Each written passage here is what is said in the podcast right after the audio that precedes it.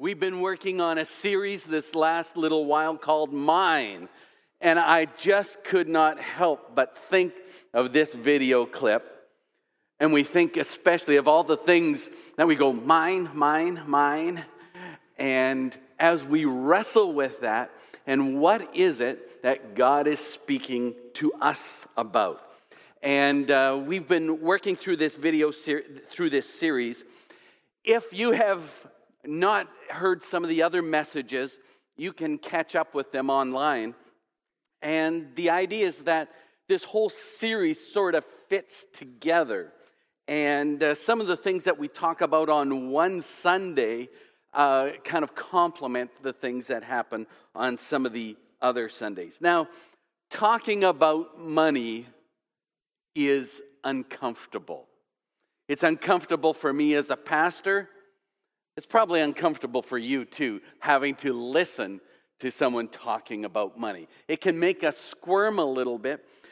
And I'm keenly aware of this is that when we talk about money and the use of our finances and things and materialism, we're approaching it very much as a first world issue. Some of you maybe have come from backgrounds and have had experiences which are nothing like what we experience here in North America today. Some of you grew up during Depression years or during the war times. Some of you come from countries where finances were nothing like where they are here. And that shapes your perspective. And I'm keenly aware of that. So as we talk about money and finances, I encourage you to take this, bring it into your experience, and say, Lord, what are you saying to me?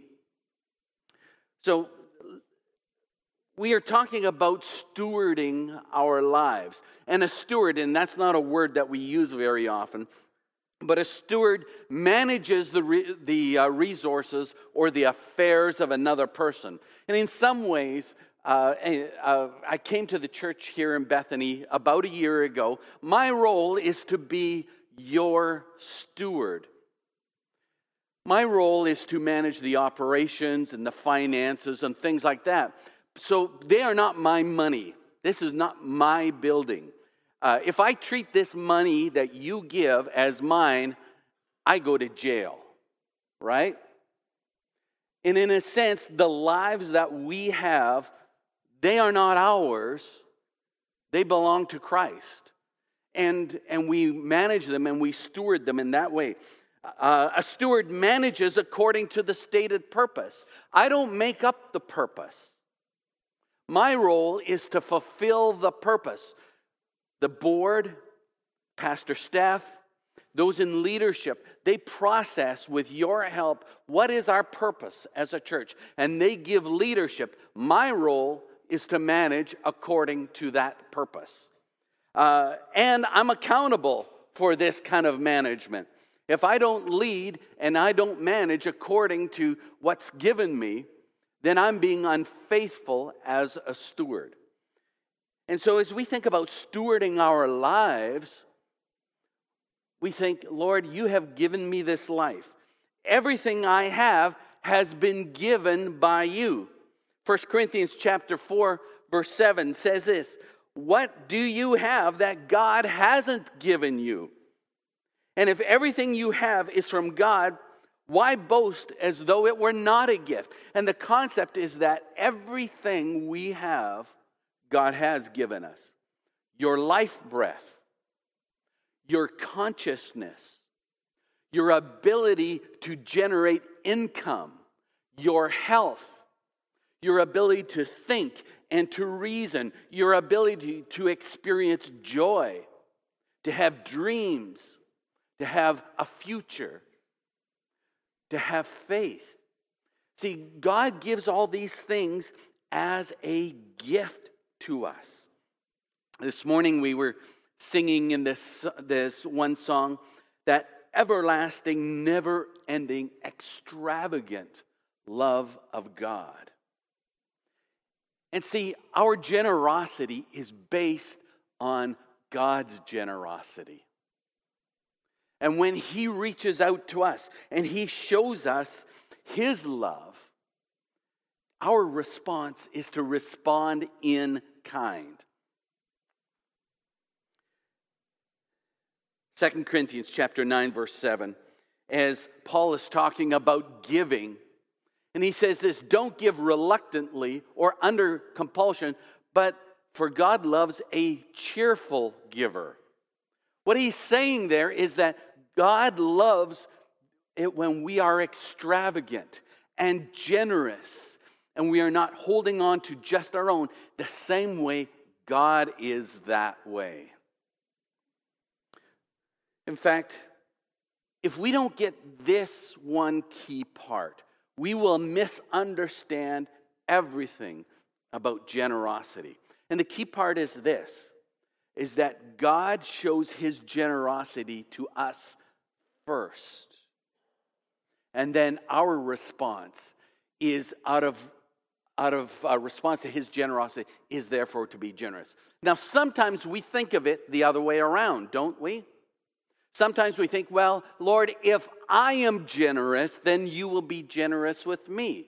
And we sometimes think, well, if I give God my 10%, then he will bless me, which is true, but that's not where it begins. It begins first with God's generosity. It began first with him giving you life, for him putting his spirit in you, for him stirring in your life, for for making you a human being fashioned after his likeness. That's where the generosity begins. And unless we grasp that part, it's hard to get why we should be generous. When you look in early in the book of Acts and you take a look at how extravagant and how strange the early believers were people took note. You read there in early Acts where out of their faith, no one considered anything that they had that it was their own, and they freely shared with everyone else. Now, I want to tell you when faith starts shaping your decisions, especially your decisions about money, you know it's real. You know it's real. And all of a sudden, people were doing things that were so unusual. You read about that in Acts where people decided, I'm going to sell some property, and you know what I'm going to do with that property? I don't really need the money. I'm going to give it to others in need. When people do something like that, everyone takes notice. I guarantee you, if someone in our congregation here sold a piece of property and started giving money out on a Sunday morning, yeah, here's some money for you. You know, there'd be a nice long lineup, I'm sure. But people would take notice, wouldn't they? The thing is, is when our decisions of faith start affecting how we look at our money, at our things, at all that we have, you know something is real. Something is radical. Something has changed that person. And this was the quality of faith that was happening there early in the New Testament. And people took notice. And here's the truth our generosity is a reflection of how we understand God's generosity towards us it becomes reflected in our faith. In fact, the, un, uh, the unfortunate thing is that I see happening even in my life is that as I get older and that point of receiving God's grace, it kind of recedes in, in the rearview mirror. And I don't remember so much about God's grace. I find myself getting less generous. And that's a problem that I've been wrestling with in my own heart. And as, as I look at them, I go, Lord, where is that early joy that I had in both following you and in being generous? And I realize that sometimes I forget just how generous God has been with me. And I forget his goodness and his patience and how he forgives me over and over and over. But see, our faith gets reflected in how we deal with our stuff, how we deal with our finances. Now, our world here in North America is built on materialism. Our economy needs us to keep wanting more. That what I have isn't quite good enough anymore, I need to upgrade. And while our society needs that and wants that and encourages that and feeds that, in fact, advertising isn't just about giving you information, it's about creating a need that you didn't even know you had. That's the purpose of advertising. But unfortunately, that's one of the things that wars against our souls. Whether you are a believer or whether you are not a believer, that materialism acts like an acid, eating us out from the inside, changing us, shaping us. In fact, Jesus told many stories and had many teachings about money, always warning us about its danger. You know, Jesus told a story about the condition of our hearts and how that affects how we hear God speaking to us. And he told that story about the sower of the seed, the farmer who went out and planted. And the seeds fell on the pathway, and some fell on the rocky ground, some fell among the thorns, and some fell on the fertile so- soil. And he says this in Matthew 13 he says, The seed that was falling among the thorns refers to someone who hears the word of God, but the worries of this life and the deceitfulness of wealth chokes the word, making it unfruitful. And interesting how he uses this term the deceitfulness of wealth. See, wealth tends to promise us so much joy, so much satisfaction. Boy, I can hardly wait till I'm making six figures. Then I will have it made. Then I don't have to worry. Then I've, I've, I've got a certain amount of status. I can afford all the things that I want. That's the deceitfulness of wealth speaking.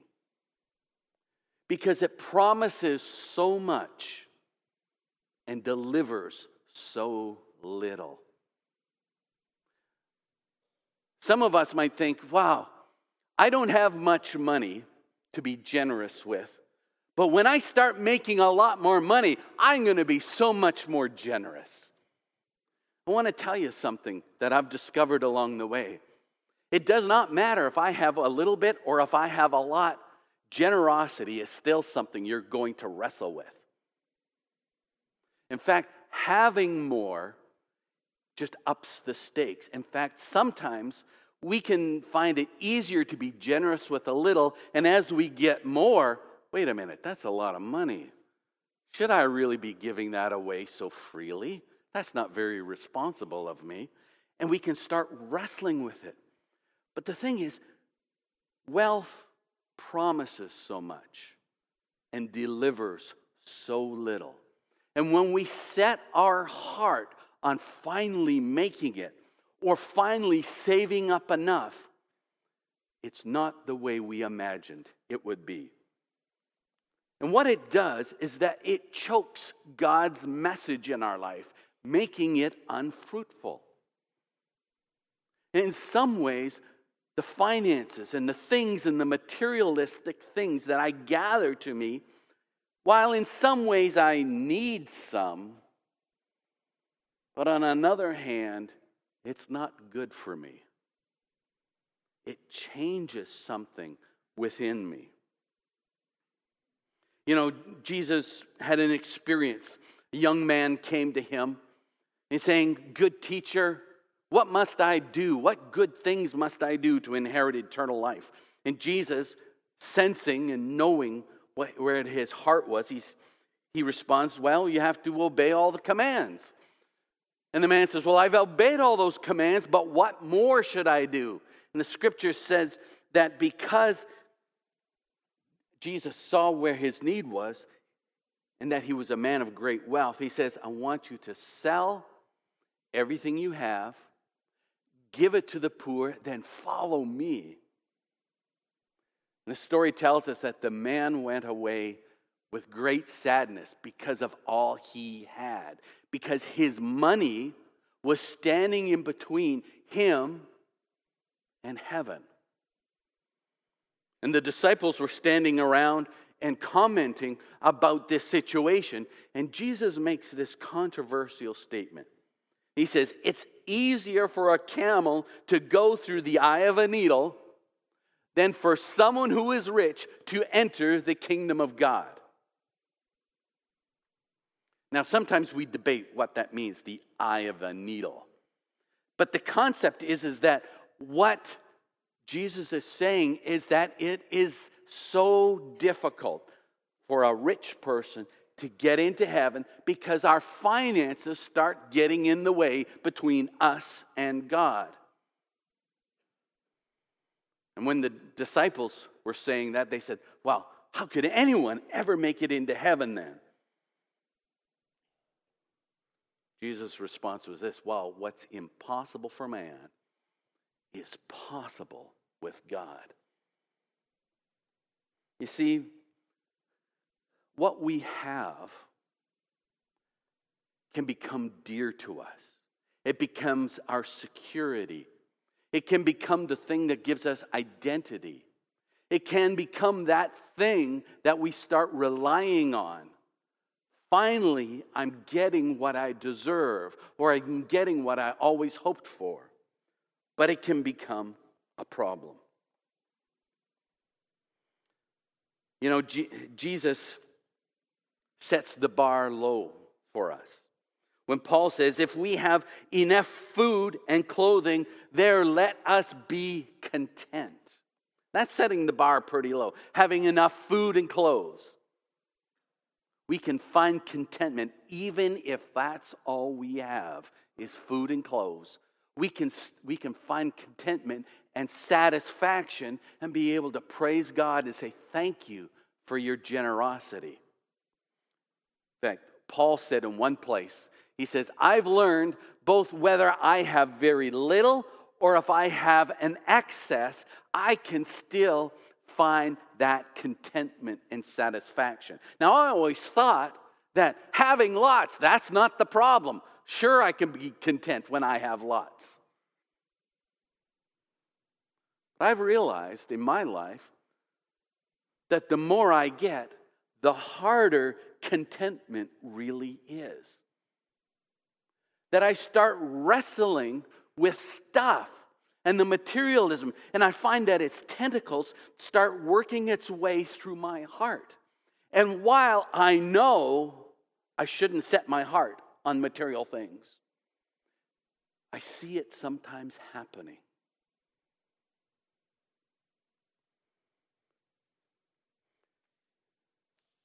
Paul was talking with Timothy and instructing him about finances and how to be a good pastor and the types of things he was supposed to teach.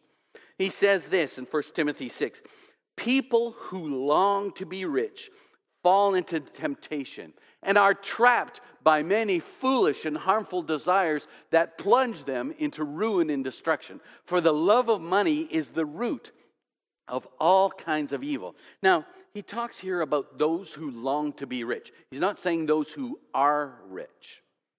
In fact, you can long to be rich when you're dirt poor. You can long to be rich when you have debt up to your eyeballs. The thing is, he's talking about a heart condition here. Those of us who long for to be rich. It's amazing how the sale of lottery tickets goes up when they start publishing how much money is on the table, right?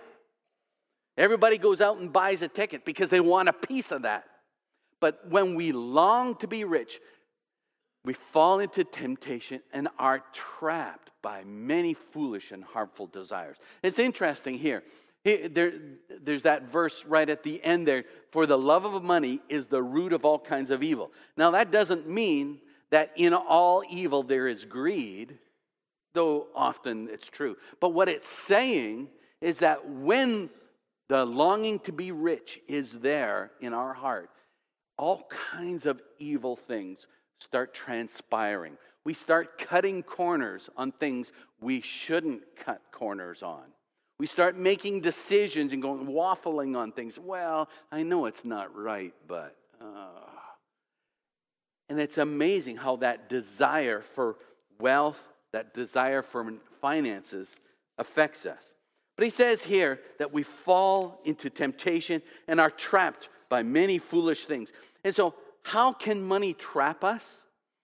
And I don't think any of this is new to you. And you could probably say this yourself. The first way is it's that love of money. Money can trap us through greed. I just want more. How much is enough? A little bit more. And we have that passion and that desire for just a little bit more. So money can trap us because we want to get it and we want to hoard it and we want to keep it to ourselves. The second way that it can trap us is that we can live beyond our means. And debt can be a real problem. And for those of you who start out in life thinking that, well, I'm going to finance my car, I'm going to finance my house, I'm going to finance my education, I'm going to finance all this stuff, and all of a sudden there's no way to keep up with it. And what Proverbs says starts becoming true, where the borrower becomes a servant of the lender. I start feeling like a slave to all of my debt, and I have no way to get out of it. And so money can become a real problem for us when debt starts running rampant, when I am no longer living within my means. You know, there's lots of Christian ministries that are, that are out there, and a lot of people who write books about good money management. And lots of times they use what they call the 10 10 80 rule of thumb. Some of you are familiar with that. I imagine many of you are. Give away 10%, put away 10%, and live on the 80. So what you're doing is you're creating margin that so let's say if I make $1,000 a month, I'm living not on $1,000, I'm living on 800 because that way I have a margin. Now, $1,000 a month isn't much. What about $1,000 a week? Am I still creating that margin so that money does not rule my life, does not run my life? So that when I'm thinking about how much money can I finance, can I make my payments with 80%? So that I create the kind of margin so that I am not enslaved to my debt, but it's manageable. And the other way that money can trap us is that we become trusting in money to give us security. You know, I've, I've realized that at this stage of my life, I start thinking about retirement and will I have enough to retire? Some of you maybe are thinking about it in your 20s already. I didn't start planning in my 20s. I didn't start planning in my 30s either. I started planning a little later in life. And so I wonder, will I have enough? But sometimes I wonder if that's the wrong question. Maybe the question is Will God still provide for me when I'm retired? Will God still look after me? And maybe that's more the issue that I'm wrestling with. Maybe I'm wrestling much more with can I trust God rather than trusting my money? So these are some of the areas that money can trap us in. You know, Paul goes on to talk about the things that he that Timothy was supposed to teach people. And he says, "Teach those who are rich in this world not to be proud and not to trust their money. And by proud, he's saying, Boy, I've really generated a lot of income. I'm good with my money. I know how to make money. I'm good at this. In fact, I can give you some lessons on how to do it. Being careful about how proud we are because realizing that what I have been able to earn actually has come from the hand of God. And while earlier it uses the term that uh, money is deceptive, here he says that money which is so unreliable. Not only is it deceptive, but it's unreliable. And it cannot get you out of everything you think it should help you with. And money doesn't always last. Money can disappear really quick. A couple of bad investments, an accident, poor health, a downturn in the economy, losing a job, someone stealing it all. You know, money can be extremely unreliable. Our things are very unreliable when it comes to bringing us joy and satisfaction. But to realize that money isn't everything. He says, so it's unreliable, and that our trust should be in God who richly gives us all we need for our enjoyment. God gives it to us freely, extravagantly, richly, and He gives it to us for our enjoyment. Now it's interesting how he goes on in the next verse where he describes what does that enjoyment look like? Tell them to use their money to do good. How much fun could you have with your money? If you were thinking, what good could I do with this?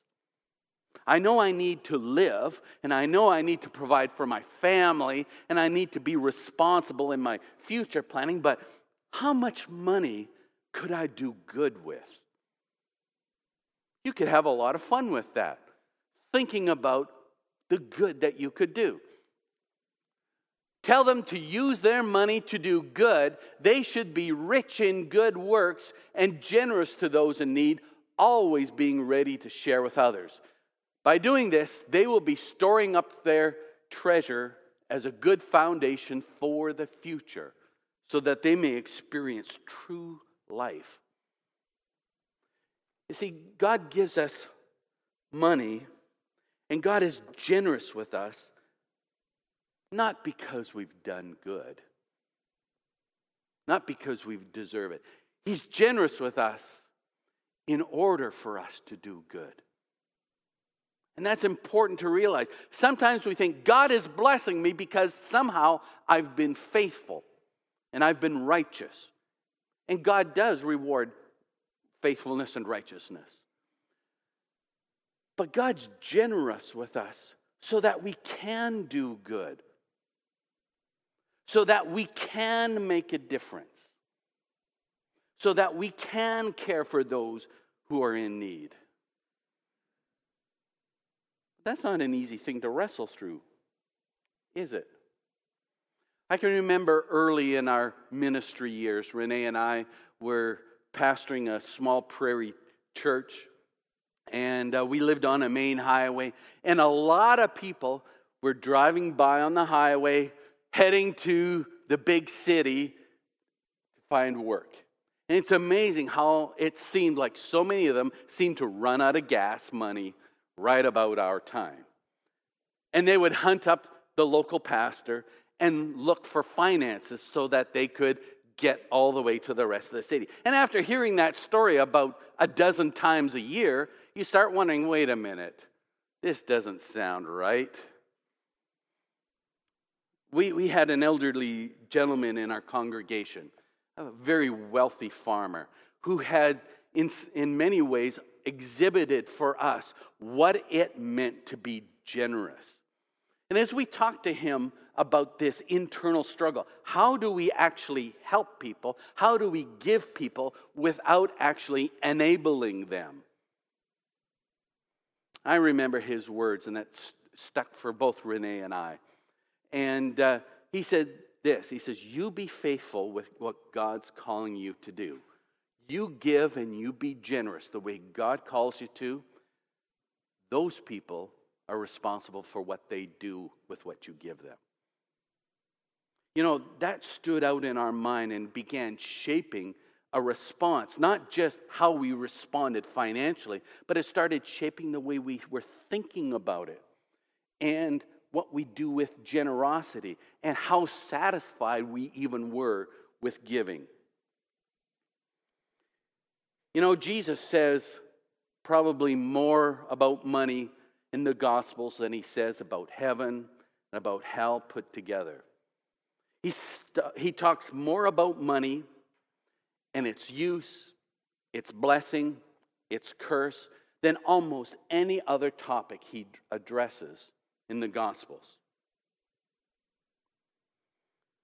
But sometimes it's hard to know. So, with money being so sneaky and so insidious in my life, how do I even know when I'm beginning to run into trouble? And there's probably a couple things, and I, I can share these with you because I've experienced some of these. Some of the signals that money is beginning to trap us is fear. Fear starts holding you back. Wow, will I really have enough if I give? What about my future? And I realize that sometimes it's that lack of being able to trust God with the future that shapes what I do with my money today. So if you're experiencing fear with your money, will I have enough? What if something goes wrong? Do I have enough of a nest egg? But the question is can we actually trust God for tomorrow just the way we trust Him for today? Am I okay saying, Lord, I don't know what the future brings? I'm trying to be responsible, but I'm going to trust you with the future. And I know that whatever happens, I will still be in your hands and you will not let me down. Another thing that sneaks in sometimes is judgment, judging others. Sometimes we judge those who don't have as much as we are. Well, that person needs to get a better education. That person needs to get a job. That person needs to do something to be responsible for their life, which may be true, but sometimes we use that as being judgmental with other people. That's ugliness that creeps into our life when we start judging others. And not only do we judge those who have less than us, sometimes we judge those who have more than us. Wow, they're being extravagant. Wow, they're being really materialistic. If I was them, I would give away so much more. And it's, it's funny how when we start judging others for their look on life and their materialism and their finances, it starts indicating more of a problem in my heart than theirs. And the third thing that indicates to us that money is trapping us is that when we start getting our identity from it. That because I have a lot or because I have nothing, it shapes how I think of myself. What difference can I make? I have very little. Thinking that difference is made by money, not by life. You see, money can trap us in so many ways. And because it is so sneaky and so subtle, that's why Jesus warns us about it so much. And he warns us about it not just so that we will give our money away, but he warns us about it because it can steal away our faith. And the thorns of life can choke out God's word in our life.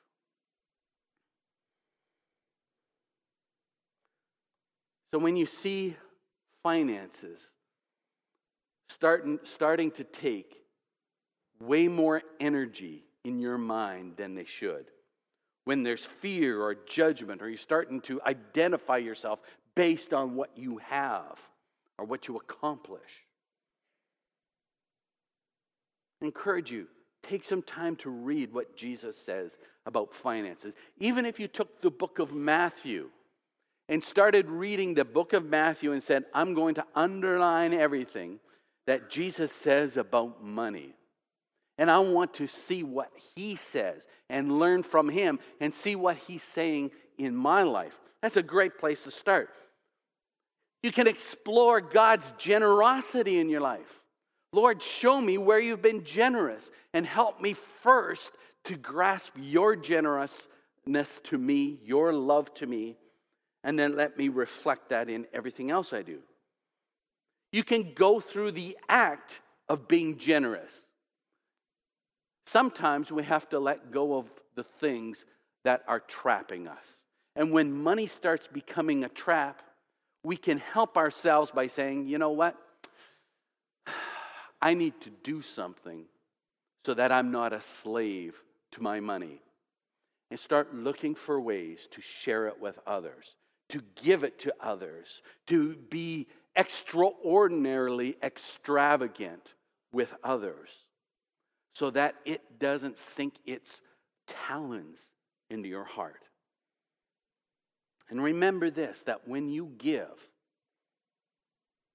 you're not just giving to people.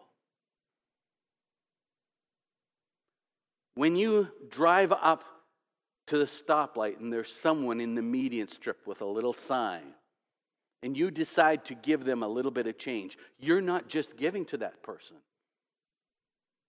Who are you giving to? Scriptures tell us that we're giving to God. That person on the street, that's not a person there, that's Jesus.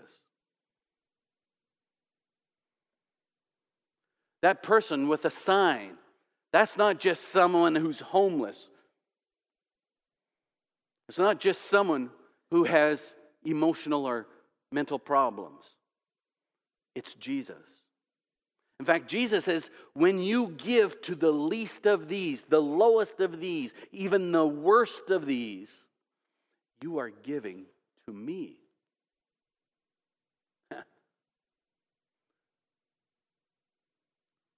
When I give to them, will I help them? I don't know. But I'm giving to Jesus.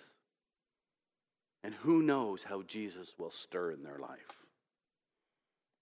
You know, as we take a look in the scriptures about money, even though it's something we need, in some ways it's something that can really hurt us. What's mine? The money is mine. God gives it to me. In some ways, I'm a steward of it. And I can use it for good or I can use it for my harm. But I encourage you don't fall in love with it. Don't look to it as the thing that will help you. Don't look to it as a thing that will give you identity because it'll steal everything from you.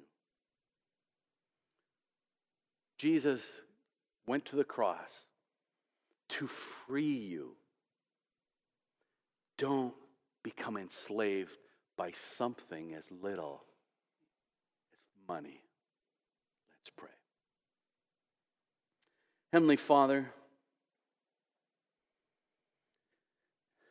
thank you for your never ending, extravagant love towards us. Father, I pray, help us to grasp that first and foremost. To see you for the God of love, the God of mercy, the God of generosity. And Father, we pray that as you change our lives, you would make us more like you. Protect us, Lord, from the love of money and from trusting our money and being fearful of the future because of money. But Father, enable us to trust you with our future. In Jesus' name we pray. Amen.